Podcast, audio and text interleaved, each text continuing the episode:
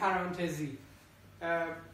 اولا چی هست و شما برای درمانش چیکار می‌تونید زانوی پرانتزی حالا احتمالا بیشتر به اسم راشیتیسم و نرمی استخوان به گوش مردم خورده. ولی می‌تونه این زانوی پرانتزی توی مفصل زانو باشه یا می‌تونه پایینتر باشه که بهش میگیم بولک توی استخوان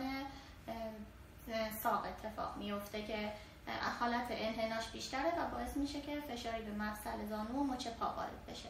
و حسب اینکه کجا این آنورمالی وجود داره ما براش درمان طراحی می‌کنیم.